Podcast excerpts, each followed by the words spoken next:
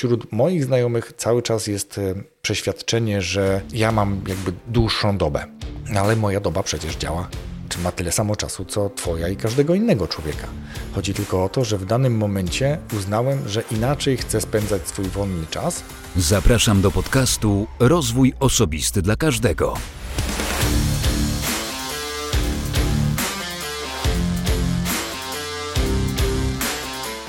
Cześć, ja nazywam się Wojtek Struzik, a Ty słuchać będziesz właśnie 181 odcinka podcastu Rozwój Osobisty dla Każdego który nagrywam dla wszystkich zainteresowanych świadomym i efektywnym rozwojem osobistym.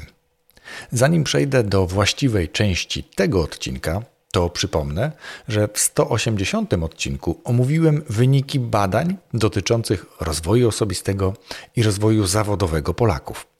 Całkiem ciekawe spostrzeżenia w trakcie tego omawiania, a w materiale na stronie Rozwój Osobisty dla Każdego także same badania do pobrania i do zinterpretowania samemu. Więc jeśli nie słuchałeś tego odcinka, nie słuchałaś, to serdecznie do tego namawiam.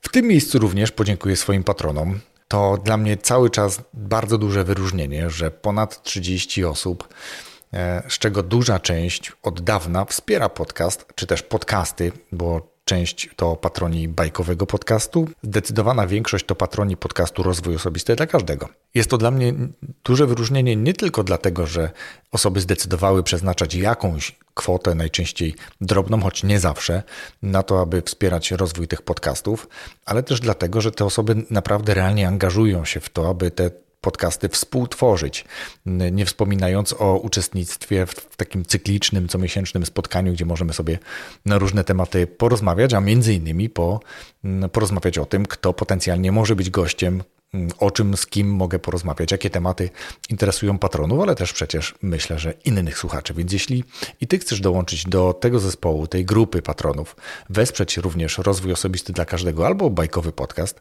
to serdecznie namawiam do tego, abyś wszedł, weszła na stronę patronite.pl łamane przez RODK, patronite.pl łamane przez RODK i tam wybrał dla siebie, wybrała dogodny próg wsparcia. Najniższy próg to tylko jedyne 5 zł. Więc gorąco do tego namawiam, a z góry oczywiście serdecznie dziękuję. Dzisiejszy odcinek to odcinek o takich dobrych praktykach dających czas. No, dających czas oczywiście to nie do końca prawda, bo czasu wszyscy mamy tyle samo, jeśli chodzi o kwestię doby, bo globalnie to tego czasu mamy różnie. E, oby każdy z nas miał jak najwięcej tego czasu. Niemniej jednak różnie nam idzie z organizacją siebie i organizacją różnych zadań właśnie w tym czasie, którym wszyscy dysponujemy. Porówno niemalże. To tak naprawdę przypomnienie tego, o czym już nieraz w podcaście mówiłem lub nieraz mówili goście, albo przynajmniej wspominali w kwestii organizacji, zarządzania sobą w czasie, efektywności osobistej itd. Tak Do nagrania tego odcinka zainspirowała mnie ankieta. Ankieta, którą stworzyłem na potrzeby przygotowania się lepiej do, do przeprowadzenia szkolenia. Szkolenia w kontekście prowadzenia czy uruchomienia własnego podcastu. Takie szkolenie miało miejsce 10 maja, a ankieta pokazała, że w dużej mierze, w zdecydowanej większości e, na pytanie, co przeszkadza Ci uruchomić swój własny podcast, było właśnie stwierdzenie brak czasu bardzo, niesamowicie e, przeważająca ilość ludzi wspominała o tym, że to właśnie brak czasu powstrzymuje ich przed uruchomieniem własnego podcastu. To nie brak wiedzy, to nie obawa, nie wiem, jak będę słyszał, słyszała swój głos, tylko właśnie brak czasu. No i dlatego postanowiłem, że wyjdę trochę naprzeciw e, i ten odcinek jest jednym z takich kroków, który, które postanowiłem podjąć w tym kierunku, aby tym osobom właśnie również pomóc. Dlatego Dzisiaj będzie właśnie o tym znajdowaniu swojego czasu. Oczywiście uspokoję też e, tę część słuchaczy, która uważa, że w danym momencie nie ma no, po prostu absolutnie żadnej takiej możliwości. No, przyznam, że są takie etapy w życiu, albo mogą być takie etapy w życiu u niektórych osób, które faktycznie mogą być ekstremalnie trudne, jeśli chodzi o kwestię wygospodarowania drobnego, drobnej ilości czasu na to, aby na przykład uruchomić swój podcast, czy rozpocząć jakąś swoją przygodę z pasją, e, czy coś w tym obszarze. Bywają takie e, takie momenty, natomiast przyznam z perspektywy czasu i z własnego doświadczenia, ale też z rozmów z wieloma ludźmi, że to właśnie często te etapy w życiu, te momenty pomagają w przyszłości znacznie lepiej organizować się w czasie, znacznie lepiej gospodarować tym czasem, odpowiednio go przeznaczać na odpowiednie rzeczy, bo to jest też bardzo istotne. Mm, no dobrze, ale przechodząc do rzeczy. Jak zatem znaleźć ten czas? Otóż zacznę żartobliwie, chociaż do końca nie wiem, na ile to jest prawdziwe, na ile nieprawdziwe powiedzenie, ale bardzo w nie wierzę i przetestowałem. Bo chińskie przysłowie, tu z przymrużeniem oka, mówi, że jeśli masz mało czasu albo go nie masz, to znajdź sobie dodatkowe zajęcie, a czas na to zajęcie się znajdzie. I przyznam, że już kilka razy e, podejmowałem takie wyzwania, oczywiście w zakresie zdrowego rozsądku, e, no bo nie można robić naprawdę wszystkiego, co by się chciało. I tutaj pojawia się takie słowo jak planowanie. Ale żeby przejść do planowania, to ja zacznę od trochę innej rzeczy. Oczywiście bardzo wiele zadań, które, którymi mm, się zajmujemy, czy którymi chcielibyśmy się zająć, nie wiemy nawet, jak się zabrać za to planowanie, bo bardzo często też nie wiemy, ile te zadania potencjalnie mogą nam czasu zająć. Są oczywiście czynności, które robimy w miarę powtarzalnie i gdzie się już świetnie orientujemy, ile to potencjalnie faktycznie tego czasu może zająć, ale bardzo wiele takich zadań to są zadania nowe. Często to są zadania ad hocowe, które, o których trochę później powiem. Ale ja mam propozycję, szczególnie dla tych, którzy właśnie tak się borykają trochę z, tą, z tym nadmiarem tych zadań, z tą, z tą ilością tego czasu, żeby zaczęli od takiego prostego ćwiczenia, które pozwoli zmierzyć ile potencjalnie tracimy albo poświęcamy czasu na różne czynności.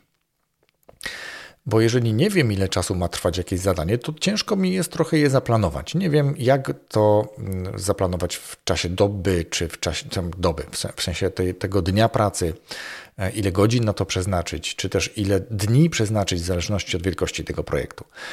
I przyznam, że ja na przykład e, sam kiedyś przetestowałem no, wiele razy już to akurat robiłem, natomiast tu chcę dać jeden konkretny przykład. Kiedyś zmierzyłem, ile czasu zajmuje mi przygotowanie naszego newslettera Najlepsze Polskie Podcasty. Taki newsletter, może się orientujesz, co sobotę wychodzi, a w nim polecamy około sześć różnych odcinków polskich podcastów po to, aby gdzieś podzielić się trochę tymi podcastami, zainspirować. No i chwilę przecież trwa przygotowanie. E, odejmuję jakby z tego procesu ten proces słuchania i wybierania podcastów. Chodzi o samo przygotowanie newslettera. I podzieliłem sobie cały ten proces e, przygotowania newslettera na etapy, bo jest tam etap przygotowania grafiki, napisania takiego, mm, nazwijmy to, czy też my to nazywamy takiego wstępniaka, czyli takiej krótkiej wiadomości do naszych subskrybentów, a później chodzi o to, że z takiej tabeli, którą mamy wcześniej przygotowaną, przeklejamy opisy, czy też rekomendacje, dlaczego właśnie akurat dany odcinek warto posłuchać. I pomierzyłem sobie te wszystkie mm, etapy, no i przyznam, że byłem bardzo zaskoczony, że tyle nam to zajmuje czasu. Ja uruchomiłem wtedy program Toggle, już nieraz ten program tutaj polecałem. To jest program darmowy, który pozwala uruchomić po prostu zegarek w tle, w przeglądarce e, i pracować sobie nad danym projektem i sprawdzić, ile dany projekt, czy ten etap tego projektu nam zajmuje czasu.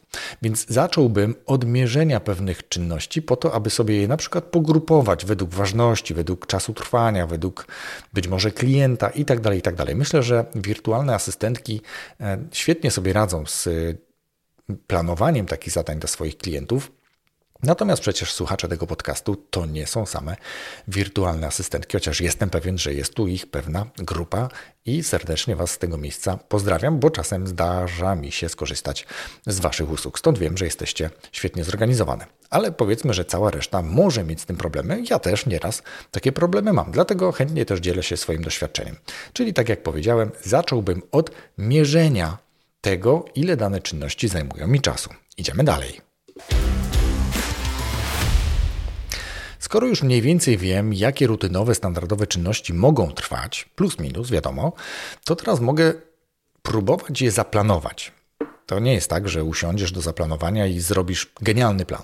Nie, ale jeśli nie usiądziesz do zaplanowania, to nie wiesz tak naprawdę, czym się masz zająć, ile to potencjalnie może zająć ci czasu i tak dalej, i tak dalej. I teraz chodzi mi o takie świadome planowanie. A świadome planowanie jest chociażby wtedy, kiedy masz taką wiedzę, właśnie tą świadomość, że nie jesteś w stanie, no załóżmy, że pracujesz 8 godzin, stricte 8 godzin, że nie jesteś w stanie 8 godzin e, przeznaczyć na wykonywanie czynności. Tak? Czyli te wszystkie zadania, które masz e, wykonać, akurat zaplanujesz sobie na 8 godzin. Dobrą praktyką planowania jest zostawianie sobie rezerwy. Różne szkoły, różni e, ludzie o tym mówią: zostaw sobie 20% wolnego czasu, zostaw sobie 30% wolnego czasu. Tu nie chodzi o to, czy to będzie 20, 30 czy 40% tego czasu. Na takie zadania różne. E, przeciągnie się rozmowa z klientem albo będzie jakiś chwilowy problem z internetem, albo jakakolwiek inna rzecz się wydarzy, która, no ten plan, gdyby był zrobiony od dechy do dechy, to po prostu ci rozwali. Dlatego zostaw sobie rezerwę czasu w tym całym swoim zaplanowanym dniu e, pracy. W byciu skutecznym tak naprawdę też nie chodzi o to, żeby robić wiele rzeczy, wiele zadań, ale o to, żeby robić te właściwe zadania. I teraz na pewno znasz coś takiego jak listy to do i lista zadań, kiedy e, powstanie, to, to warto zrobić z nią co najmniej dwie rzeczy. Takie dwie najprostsze rzeczy. Najpierw jak już usiadłeś, usiadłaś do kartki papieru, programu, czegokolwiek, z czegokolwiek korzystasz lub masz zamiar skorzystać, wypisz sobie te zadania, które chcesz danego dnia, na przykład, czy w danym okresie czasu zrealizować. Jak już sobie to wszystko ładnie napiszesz, to zrób te dwie rzeczy, o których mówię. Pierwsze, postaraj się ułożyć te zadania według ważności. Czyli tak, żeby się skoncentrować na przykład na tych na potencjalnie najtrudniejszych, najważniejszych zadaniach. Ja wiem, trudne i to niekoniecznie jest również ważne, natomiast trudne zadania mają to do siebie, że je spychamy na koniec listy i zabieramy się na sam koniec, a wtedy się okazuje, że tego czasu, którego nam zostało, zostało nam za mało. Dlatego ważne, żeby te zadania odpowiednio pogrupować, poukładać sobie w jakiejś hierarchii, na przykład hierarchii ważności. I drugie zadanie, czy też druga rzecz, którą warto zrobić z tymi zadaniami, to wykreślić z tej listy tak wiele zadań, jak to tylko możliwe. Skreślić, nie robić, nie podejmować się ich. E, już powiem dlaczego. Kilka jest takich zadań, albo kilka takich typów, powiedzmy, zadań. Możesz na przykład sprawdzić sobie, jeżeli to kiedyś robiłeś, robiłaś stare listy twoje to do. Gdzieś może masz w notesie, może masz w telefonie jakąś listę Google To Do albo jakąkolwiek inną w jakimkolwiek narzędziu. Sprawdź, ile tam jeszcze jest zadań i kiedy z tego ostatnio programu korzystałeś, korzystałaś? I może się tak okazać, że masz pewnie podobnie jak ja. Ja czasami wpisuję, co tam, który program mi się odpali prędzej, czy to będzie Nozbi, czy to właśnie lista to do, e, czy to mm, Evernote na przykład, czy Notion ostatnio. I tam sobie też robię takie listy i w każdym z tych programów nagle się okazuje, że albo są podobne zadania czasem, więc warto poświęcić czas na to, żeby sobie to w jednym miejscu później grupować, ale nawet jeżeli, to czasami są to zadania, które chciałem zrobić, miałem dobre intencje, ale okazało się, że inne ważniejsze je spychały cały czas na dół, na dół, na dół i one są już tak długo na tej liście, że tak naprawdę najlepiej to jest je skreślić. Bo skoro już ich nie jestem w stanie zrobić od miesiąca czy od dwóch i nic się nie wydarzyło, to pewnie nic się tak naprawdę też nie wydarzy. Może kiedyś do tego pomysłu wrócisz ponownie. Więc wykreślenie tego jest dosyć istotne. I druga rzecz, o której chcę powiedzieć, i e, ta druga rzecz to kolejny punkt, który ma wpływ na Twoje świadome planowanie i na przykład wykreślanie rzeczy z listy albo powodowanie, że rzeczy takie na liście nigdy nie powinny się znaleźć. A chodzi o takie zadania, które możesz wziąć na jeden kęs użyję takiej metafory. Czyli takie zadania, które trwają, jedni mówią do dwóch minut, inni mówią do minuty, jeszcze ktoś inny do trzech, a jeszcze ktoś powie do pięciu. No, zależy jaką książkę kto przeczytał. Ale faktycznie proste zadania nie wymagają, a wręcz nie powinny znaleźć się na żadnej liście to do, tylko powinny zostać zrobione od razu. Jeżeli masz odpisać klientowi albo sama zdecydować, czy sam zdecydować, odpisując komuś, na przykład tak lub nie, albo poproszę o ofertę, albo chętnie skorzystam, albo nie, nie skorzystam, dziękuję, bo odmawiać też warto y, w sposób taki, że brak odpowiedzi nie oznacza y, nieakceptacji oferty, albo nie, że nie jest się zainteresowanym, chyba że to był spam. Ale takie zadania, te przykłady to były tylko, takie zadania nie powinny znaleźć się na liście tudu, bo one powinny być zrobione od razu. Jak tylko usiadłem do maila i zobaczyłem, co w tym jest, to tu odpiszę szybko, to zostawiam, bo zrobię to później, to wymaga jakiejś e, większej pracy, o której też powiem za chwilkę, ale te proste zadania jak najbardziej robimy od razu. Czyli za małe i krótkotrwałe zadania zabieramy się od razu i od razu mamy je z głowy. Więc nie ma co tracić czasu na wpisywanie ich na jakąkolwiek listę. I te przykłady to były tylko przykłady. Oczywiście tych zadań może być troszkę więcej. To może być krótki telefon, to może być jakiekolwiek potwierdzenie, kontakt, odhaczenie zadań na checkliście, czy coś w tym rodzaju. To są zadania, które być może nie powinny się nigdy właśnie na, na e, liście tu znaleźć. No dobrze, to są takie zadania mało kęsowe. A teraz e, co, jak jest zadanie tak zwany potwór, coś bardzo dużego. Takie zadania wymagają innego zupełnie podejścia, bo nie jesteś w stanie zrobić ich od razu i to już wiesz, jak tylko czytasz o co chodzi. I teraz to jest trochę jak z tym słoniem. Nie wiem, czy znasz tę historię, ale no cóż, no da się zjeść słonia? No, da się zjeść słonia. Małymi kawałkami, małymi kęsami łyżeczką, ktoś mówi. No nie wiem, czy można zjeść słonia łyżeczką, ale powiedzmy, że wiesz o co chodzi. Nie zjesz całego słonia naraz, nie, nie wrzucisz go, nie, nie włożysz go do ust, no musisz go po prostu podzielić na mniejsze elementy. I tak samo jest właśnie z zadaniem. Duże zadania zwykle odkładamy. Mówiłem o tym, że one schodzą gdzieś na koniec listy, a później nagle, kiedy się okazuje, że jest jakiś deadline, bach, nie ma aż tyle czasu, bo odkładaliśmy niechciane zadanie. I teraz dam Ci taki przykład zadania, które dla mnie było. Ja, ja, bardzo nie lubię takiej pracy w ogóle. No ale no, mamy też takie zadania w pracy, których pomimo, że nie lubimy robić, to należą do naszego obowiązku i nie bardzo możemy je nikomu czy komukolwiek delegować. W moim przypadku e, było to opracowanie takiego opasłego pisma z działu prawnego i dla działu prawnego tak naprawdę. Tak? Dostaliśmy takie pismo, nieważne jaki był to temat. Materiał był naprawdę bardzo opasły, tam było w okolicach chyba 40 czy 50 stron e, takiego trudnego języka prawniczego. To było bardzo ważne pismo. Przy takich pismach zwykle jest duże ryzyko konsekwencji, zarówno tych prawnych, jak i takich dyscyplinarnych, jeżeli ktoś na przykład czegoś nie przygotował na czas. No i no, bardzo nie chciałem się za to zabrać, ale wiedziałem, że będę musiał. I w pewnym momencie, jak już wiedziałem, że ten zegar tyka i jest ryzyko, że mogę się nie wyrobić, powiedziałem sobie koniec. I po prostu usiadłem um, do pracy. Jeszcze wcześniej oczywiście, to, żeby dodać, to jak jest takie pismo, to nieraz, nie jeden akapit musiałem czytać kilka razy, żeby, żeby w ogóle zrozumieć, co tam ktoś napisał i o co chodzi i co mam przygotować. I teraz jak się za to zabrałem? No właśnie, podzieliłem sobie tego wielkiego słonia na małe kawałki. Najpierw uruchomiłem sobie tryb samolotowy w telefonie po to, żeby nikt do mnie nie mógł się dodzwonić. Niestety był jeszcze telefon na biurku, jego nie odłączyłem, ale to mniejsza z tym w tym wypadku, akurat nie ma to wielkiego znaczenia. I wiedziałem, że mm, nie jestem w stanie siedzieć x czasu, x godzin nad takim pismem, bo to jest niesamowicie wycieńczające. No, jeżeli ktoś kiedyś próbował, to, to wie o co chodzi. Każdy taki materiał opasły, jak świeci, poświęcimy zbyt wiele czasu na to, to będziemy naprawdę ekstremalnie zmęczeni. Więc ja sobie podzieliłem te zadania na nie tyle, że od do na przykład, albo jedną stronę, tylko podzieliłem sobie na periody czasowe. W tym telefonie, który uruchomiłem wcześniej w tryb samolotowy, odpaliłem aplikację typu Pomodoro, i pracowałem w takich cyklach 25-30 minut około. To nie chodzi o to, że jak mi zegarek zaczął nagle tik, tik, tik, to ja wstawałem w trakcie czytania zdania. Doczytywałem do końca, robiłem sobie jakąś notatkę albo zaznaczałem, gdzie jestem i wychodziłem na mm, dosłownie 5 minut. Czasami to było przejście się po schodach, wrzucenie koperty do jakiejś korespondencji wewnętrznej, albo zrobienie sobie kawy, albo nalanie sobie szklanki wody. Warunek był taki, że ja wstawałem po prostu od biurka. Po takiej krótkiej przerwie wracałem i działałem dalej.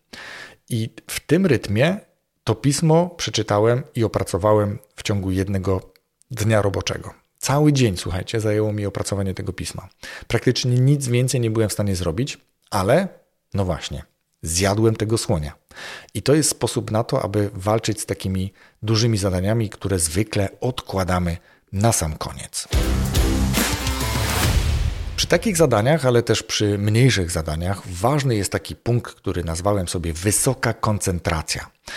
Niestety teraz wiemy dobrze o tym, wiemy dobrze, ale mimo wszystko trudno nam jest sobie z tym poradzić. Jest bardzo dużo rozpraszaczy, jest bardzo dużo różnych bodźców, są osoby, które przychodzą, zawracają głowę, telefony, które dzwonią, kilka zakładek otwartych, e, jakieś pop-upy, które nam wyskakują, powiadomienia w telefonach, e, powiadomienia, że przyszedł nowy mail, to Outlook ma coś takiego, ja to natychmiast wyłączyłem. No ale dobrze, no jak osiągnąć taką wysoką koncentrację, albo po prostu jak skoncentrować się przy takich ważnych i większych projektach, żeby je zrealizować, bo to jest niemalże obowiązkowe, aby się udało. No to idziemy po kolei. Przede wszystkim koncentruj się na zadaniu. A żeby to się udało, to warto na przykład uporządkować przestrzeń pracy. Uporządkować biurko, ale nie tylko samo biurko, ale to, co potencjalnie jeszcze może Cię rozpraszać. Czyli jeśli możesz, zamknij wszystkie inne programy, zamknij inne wszystkie mm, zakładki, przeglądarki itd. Tak itd. Tak ta, ta przestrzeń nie oznacza tylko samego biurka, tylko właśnie tej przestrzeni inaczej trochę rozumianej. Dobrze jest zrobić taką praktykę, czy robić nawet nie tyle w przypadku tych zadań, ale generalnie robić taką praktykę, czyli wietrzyć pomieszczenie, w którym się pracuje. To dobrze robi. Zmiana takiego klimatu, wpuszczenie świeżego powietrza naprawdę dużo e, robi na naszą efektywność, na naszą skuteczność. Dobrze jest poprosić osoby, które jeśli pracujemy w biurze z kilkoma osobami w pokoju albo na open space, poprosić o to, aby przez najbliższy czas te osoby po prostu ci nie przeszkadzały. Nie przeszkadzały, czyli nie to, że nie podchodziły do ciebie i nie, nie trpały cię za, za rękaw, ale żeby one też w miarę możliwości pracowały, nie wiem, trochę ciszej. Albo jeżeli jest telefon e, do ciebie, to nie przekierowywały, tylko powiedziały, jest teraz zajęty albo nie jest przy biurku, cokolwiek innego, tak żeby to było po prostu skupienie się na tym konkretnym zadaniu. Jeżeli masz też taką możliwość albo potrafisz i lubisz, bo na przykład ta przestrzeń open space'owa trochę utrudnia właśnie takie skoncentrowanie się na tym zadaniu, to ja na przykład pracując w domu niejednokrotnie zakładam słuchawki. Słuchawki ja je nazywam trochę odcinające. To są słuchawki, które, w które chowają się moje uszy. To nie są słuchawki douszne, ale nauszne. I takie, które powodują, że ta muzyka, która w trakcie tej pracy e, sobie gra, ona nie przeszkadza mi w pracy, ale też powoduje na tyle y, duży komfort, że nie słyszę tego, co się dzieje w tle. Ktoś naprawdę musi do mnie podejść i mnie trypnąć, jeżeli coś ode mnie chce, ale wtedy zwykle wiedzą, że nie powinni mi przeszkadzać. Więc wysoka koncentracja to naprawdę przygotowanie tej przestrzeni, w której pracujesz, odcięcie się trochę, zlikwidowanie tych wszystkich przeszkadzaczy i skupienie się właśnie na tym konkretnym zadaniu. Chciałbym powiedzieć, że to jest last but not least, czyli ostatnie, ale to nie będzie ostatnie. Ostatnie w kontekście skupienia się na zadaniach, czyli y, na tym, żeby efektywnie daną pracę wykonać, bo ale to nie jest przecież wszystko, co powoduje, że mamy ten czas. No, po prostu powoduje, że ten czas, który mamy, wykorzystujemy bardziej efektywnie, ale za chwilkę jeszcze powiem, jak zrobić albo co zrobić, żeby mieć czas. No dobrze, ale przejdźmy z powrotem do tej rzeczy. E, ostatnia, czyli nie ostatnia, bo to już przed chwilą powiedziałem, ale nie najmniej ważna. To mi się bardzo podoba to powiedzonko. Odmawianie, czy też jak ktoś woli, dziękowanie. To jest bardzo ważna umiejętność, ale to jest ważna i trudna zarazem umiejętność i może być dla niejednej osoby wyzwaniem, a tak naprawdę może być też przełomem. Ostatnio czytam e, kolejną książkę o nawykach. Mm, nie jest jakaś tam super powalająca, ale jak to słyszałem od koleżanki, którą serdecznie tu pozdrawiam, mówiła, że to raczej bardziej podręcznik niż miłe czytadło, więc pewnie do tego etapu też dojdę. Ale chodzi o to, że w takich książkach mm, często piszą o takich podobnych właśnie przykładach, o których ja mówię tu za chwilkę, mm, że one właśnie są takim przełomem, że te osoby, które dokonały się, czy jakby zdobyły się na to, że odmówiły, podziękowały, że one nagle zostały zupełnie inaczej ocenione, tak dobrze ocenione, że są takie wow, nie? Ja wiem, że u nas w naszej mm, społeczności, w naszej mentalności to osoba, która odmawia, to, to osoba, której się nie chce być może, to osoba, która um, unika pracy, osoba, która nie chce pomóc, która nie chce być członkiem zespołu i tacy szefowie niedojrzali najczęściej szefowie, a którzy nie potrafią albo odpowiednich pytań zadać, albo odpowiednio podzielić zadań, no to mogą tak na tą osobę popatrzeć właśnie zupełnie inaczej. Natomiast to jest dla mnie bardzo ważna, bardzo istotna cecha, jeżeli ktoś może powiedzieć i potrafi powiedzieć, halo, to zadanie już naprawdę y, przelewa mi się tutaj z tej szklaneczki zadań. I teraz potrzebuję Ciebie, na przykład mówię do szefa albo mówię do zespołu, potrzebuję Was, które z tych zadań teraz mm, jest najważniejsze, żebyśmy mogli skupić się na najważniejszym, bo tych wszystkich zadań jest tak dużo, że żadnego nie zrobimy dobrze. I, i to jest ten moment, kiedy naprawdę zapala, powinna się zapalić taka lampka, tudzież tobie powinna się zapalić taka lampka, że tych zadań jest zbyt wiele. Ta lista nie skurczyła się. Nie wykreśliłeś zadań, nie wykreśliłaś tych zadań, których nie musisz, nie możesz lub nie chcesz i nie ma konsekwencji tak robić. I mówiłem o tych zadaniach, które na tych listach to są bardzo długo. Więc to jest taka umiejętność, która zarówno w pracy zespołowej, nawet w pracy z klientami jest bardzo istotną cechą, bardzo istotną umiejętnością, kiedy umiemy powiedzieć nie, kiedy umiemy asertywnie odmówić e, i, I to powoduje, że jeżeli byśmy nie odmawiali, to oznacza, że my nie panujemy nad swoim czasem. Ktoś inny zarządza naszym czasem.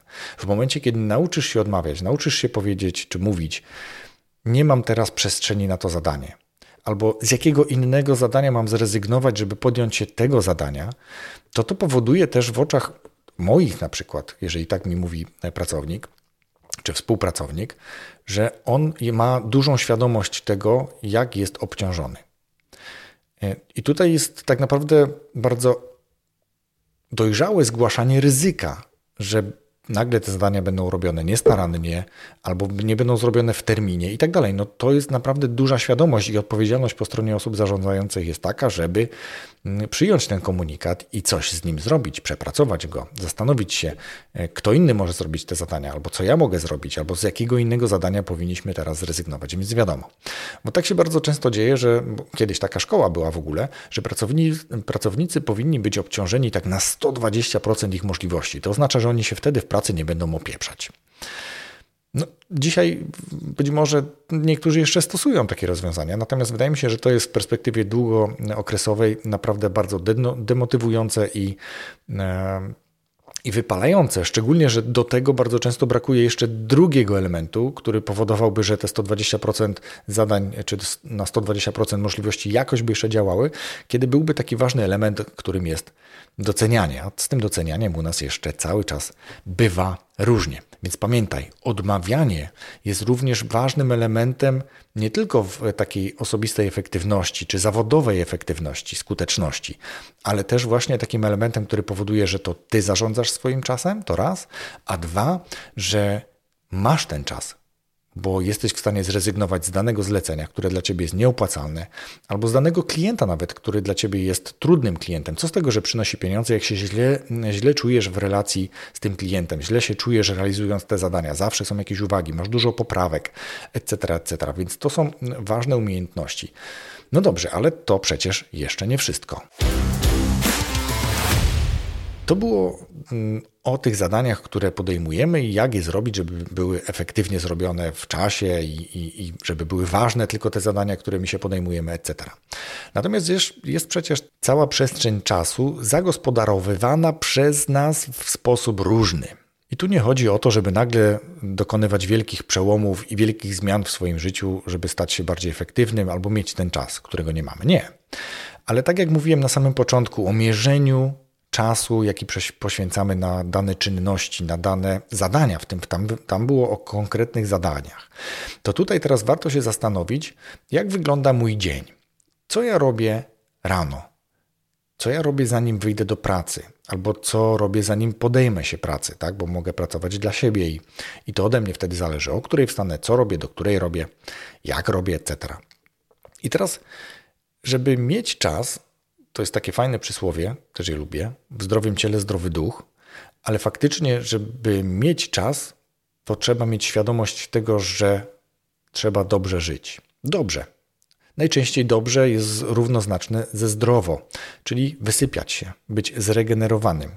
Wstawać to już było w kilku odcinkach o podobnej porze, najlepiej rano. Ja nie mówię, że o 4.30, o 5.00, o 5.50. Nie, to nie chodzi o to. Każdy może mieć swoją porę e, dogodną do wstawania i to najczęściej się wiąże z tym, że pewnie e, wkrótce po przebudzeniu jest możliwie, e, czy też całkiem dobrze efektywny ta, ta, ten ktoś, ta osoba, ty na przykład.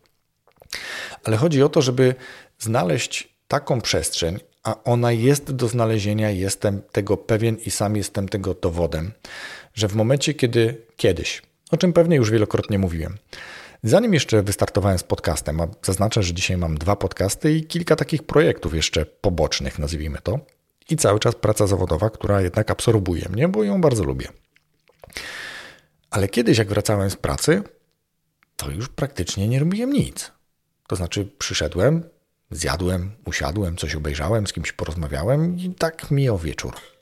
Poranek zwykle wyglądał też podobnie. Wstawałem rano, wiele już nie robiłem rano, tylko wsiadałem, oczywiście przygotowałem się, jechałem do pracy i w pracy pracowałem. Po pracy znowu to samo i tak jak w dniu świstaka, jak ten chomik w, tej, w tym kołowrotku. Natomiast w momencie, kiedy uznałem, że chcę robić podcast, no to znalazłem przestrzeń na to.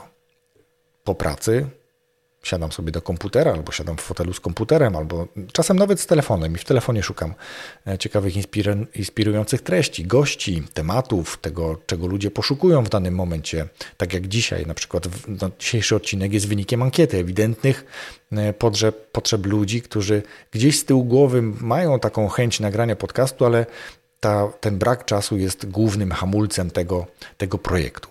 Więc sprawdź, tak samo jak sprawdzałeś na początku, ile trwa dane zadanie, to sprawdź, co ty robisz w ciągu dnia. Jakie czynności zajmują ci ile czasu rano? E, gdzie jest ta rezerwa? Bo może się okazać, że nie musisz wstawać naraz pół godziny wcześniej, ale możesz każdego dnia wstać o 3 minuty wcześniej, o 5 minut wcześniej i nagle po mm, kilkunastu dniach robi się z tego na przykład dodatkowe pół godziny. Tu nie chodzi o to, żebyś skracał swój sen, ilość e, przeznaczoną, ilość czasu przeznaczoną na sen, ale żebyś efektywnie gospodarował tym czasem, tej świadomości, tak? kiedy jesteś przebudzony czy też obudzony, kiedy funkcjonujesz. Masz określoną ilość czasu na pracę i określoną ilość czasu na regenerację, na relacje i tak dalej. Jest takie koło życia albo też koło aktywności, no, różnie to jest też nazywane, i możesz sobie tam zaznaczyć, ile czasu dziennie, albo w perspektywie tygodnia, albo w perspektywie miesiąca poświęcasz, no najczęściej się to robi dziennie, poświęcasz na dane aktywności, na sport, na e, posiłek, na spędzony czas z, z rodziną czy znajomymi, przyjaciółmi, na pracę, na pasję. Ile ci to zajmuje? Wierz mi, że w momencie, kiedy odpuścisz sobie na przykład obejrzenie jakiegoś serialu w tygodniu, ale poświęcisz ten czas na przeczytanie książki, albo poświęcisz ten czas na zaplanowanie sobie na przykład tego podcastu, o czym chcesz nagrywać, w jaki sposób będziesz nagrywać, kto może ci w tym pomóc, kto cię może tego nauczyć, kto może ci być gościem w tym, w tym podcaście, etc. To nagle się okaże, że obejrzenie tego serialu w weekend albo w jakiś dany dzień w tygodniu będzie taką nagrodą za to, że poświęciłeś ten czas na coś bardziej produktywnego, coś efektywnego. A z czasem może się okazać, że nawet oglądając filmy czy programy dokumentalne, będziesz tam widzieć, już nie tyle szukać, ale będziesz tam widzieć masę inspiracji do takich działań, do, nazwijmy to aktywności pozazawodowej. I do tego namawiam, czyli z jednej strony pracuj efektywnie, tak jak Ci tutaj w tym odcinku dzisiaj powiedziałem, a z drugiej strony zrób sobie taką inną perspektywę na to, jak Ty dzisiaj spędzasz dzień ile czasu na co poświęcasz, bo wśród moich znajomych cały czas jest e, przeświadczenie, że ja mam jakby dłuższą dobę, ale moja doba przecież działa czy ma tyle samo czasu, co Twoja i każdego innego człowieka. Chodzi tylko o to, że w danym momencie uznałem, że inaczej chcę spędzać swój wolny czas i dzisiaj Jestem już po pracy, nagrywam ten materiał, mógłbym siedzieć w, nie wiem, w fotelu, pić piwo, oglądać film albo robić jakieś inne rzeczy, być może grać, a chociaż to nie jest też złe przecież, tak? Możesz oglądać filmy, możesz grać, tylko czy na pewno chcesz grać codziennie tyle godzin, oglądać codziennie tyle godzin, bo zwykle tak to wygląda, że tego czasu poświęcamy dużo na te rzeczy, które lubimy, a trochę mniej na te rzeczy, które w perspektywie czasu mogą dać nam znacznie więcej korzyści, do czego serdecznie namawiam. I teraz ostatnie już, co chcę powiedzieć. Może to akurat nie dotyczy Ciebie, ale może dotyczy. Działaj. Nie szukaj wymówek. Sprawdź, co Ciebie dzisiaj obciąża. Sprawdź, jak ważne są te zadania, które Ciebie obciążają. Sprawdź, z czego możesz zrezygnować albo z czego musisz zrezygnować. I tutaj znowu wracam trochę do tej kwestii zdrowego życia, mm, świadomego życia, czyli rezygnacji być może z, tej, z tego nadmiaru tych przyjemności, tylko poświęcenie tego czasu na to, żeby zająć się czymś bardziej produktywnym, nawet wyjściem na spacer zamiast oglądaniem telewizji. Ten ruch, ta aktywność, to dotlenienie spowoduje, że te endorfiny na przykład pomogą ci się lepiej wyspać. Może masz problemy ze spaniem.